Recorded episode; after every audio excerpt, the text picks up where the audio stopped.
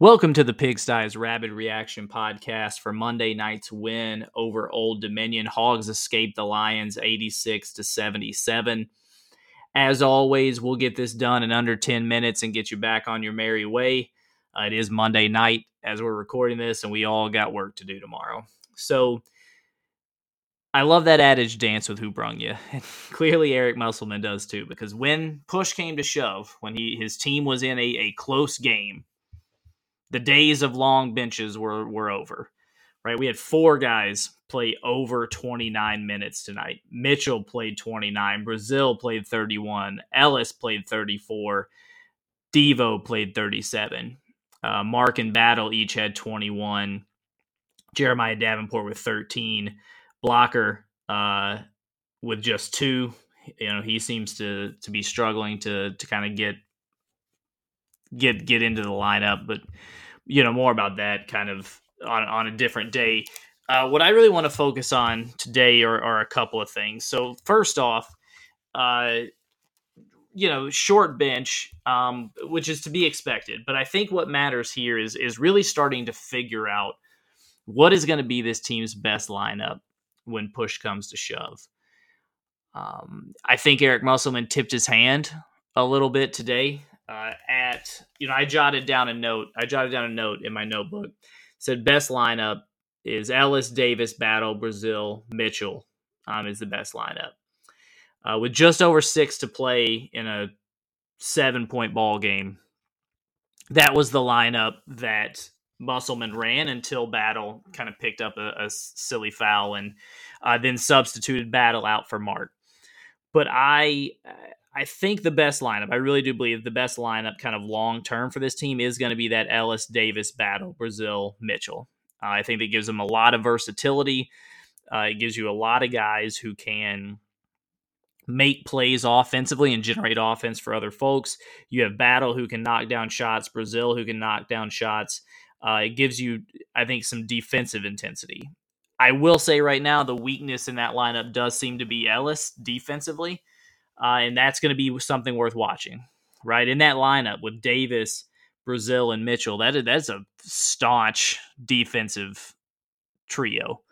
And so I think teams are likely going to hunt Battle, who seems prone to pick up silly fouls, and Ellis, who is beatable in that lineup. I do still think it gives the Hogs their best weapons offensively as sort of a combined unit, but that's going to be something to keep an eye on. You know, I think we also have to mention that this game was close because Old Dominion shot lights out from 3. Old Dominion shot 46% from 3. Sure, it was only 24 attempts, but 11 3-point games in a game where the winning 11 3-point shots in a game where the winning team only scored 86 points is going to make a difference, right? Those 3-point shots are going to make a difference, especially when you have the Hogs who shot it at 42% tonight, only taking 19 attempts. I mean, it is the thing that you're going to hear me continue to scream about. This team has got to start taking more 3-point shots.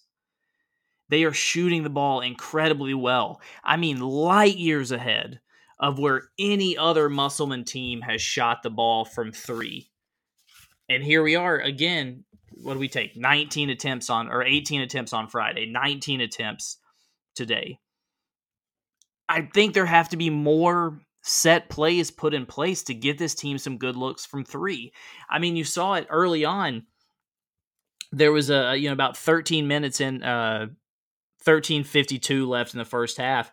There was a baseline out of bound play coming out and it was a play drawn up to get Battle a 3. I think Eric Musselman sees this, right? I'm not critiquing Muss. I think Musselman sees that he needs to get this team more 3-pointers, but it's got to start happening. I mean, especially when on a night when you're facing an opponent that shot the way they did from 3. So I think that's a thing to continue to watch for this team. The other thing, the kind of note I want to end on sort of as a final note is really just how well Mitchell and Ellis both played tonight. I mean, L. Ellis was the offense for a large chunk of the second half. I mean, he finished the game with 17.7 assists, but he had 15 points on 8 shots in the second half. 15 points, 3 assists in the second half. That is, he was the difference kind of offensively. There were some other guys who did some great things, and in Razorback Reels, when it comes out, you know, I want to highlight some of what Devo does in transition and talk about that. But it was L. Ellis's offense that really made a difference in the second half. And then across the game, I mean, if I had to give a player of the game, it's going to Mitchell. I mean, that guy played fantastic. Makai Mitchell has been, to me, I would say through 3 games, I think he's been consistently the best player. I think he is the dude that has the biggest impact on winning.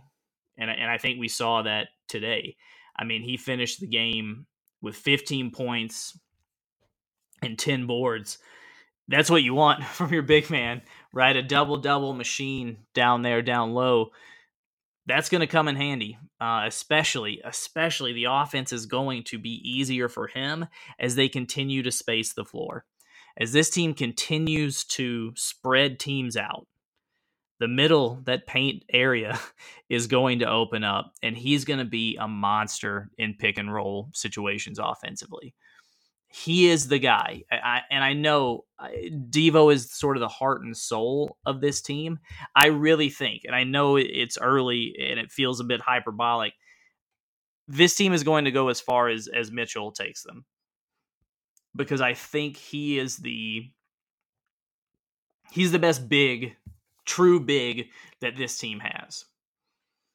And he makes smart decisions in pick and roll opportunities, when to pass it, when to go to the rack. He's a decent free throw shooter for a big, you know, I mean, he didn't have a ton of opportunities tonight, but 3 for 5 from the line.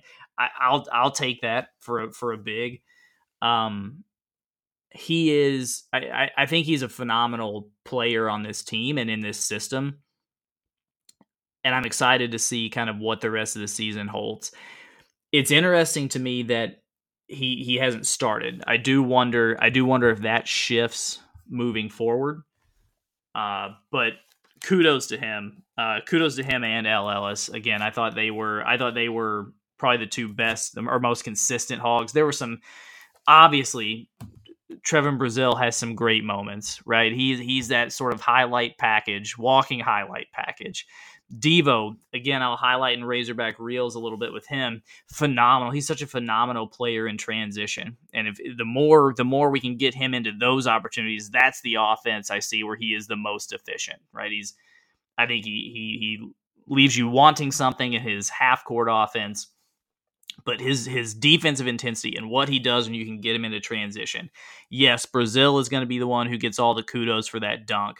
But it was that gorgeous touch pass to Brazile from Devo that made it happen.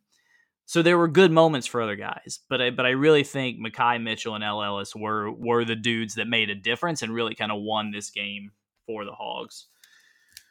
So with about a minute left, just to recap, again, I'm really excited to see this Ellis Davis battle, Brazile Mitchell lineup. I'm curious to see how that happens, and honestly interested to see a number of minutes that group gets together moving forward. Friday night is the next game. I'll be curious to see what happens there. Old Dominion came in on a heater. They were knocking them down from 3 like crazy. I think if you play this game 10 more times, the Hogs win all 10, and most of them are not this close. I think they had an unlucky streak tonight in terms of Old Dominion shooting, but they were able to escape and get it done. And I think really Makai Mitchell and L. Ellis deserve a ton of credit for that. And we saw the short bench back from Muss when push really came to shove in a close game.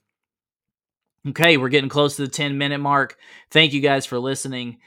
Please follow us on Twitter, like, subscribe, do that whole 9, and we'll see you Friday after the game.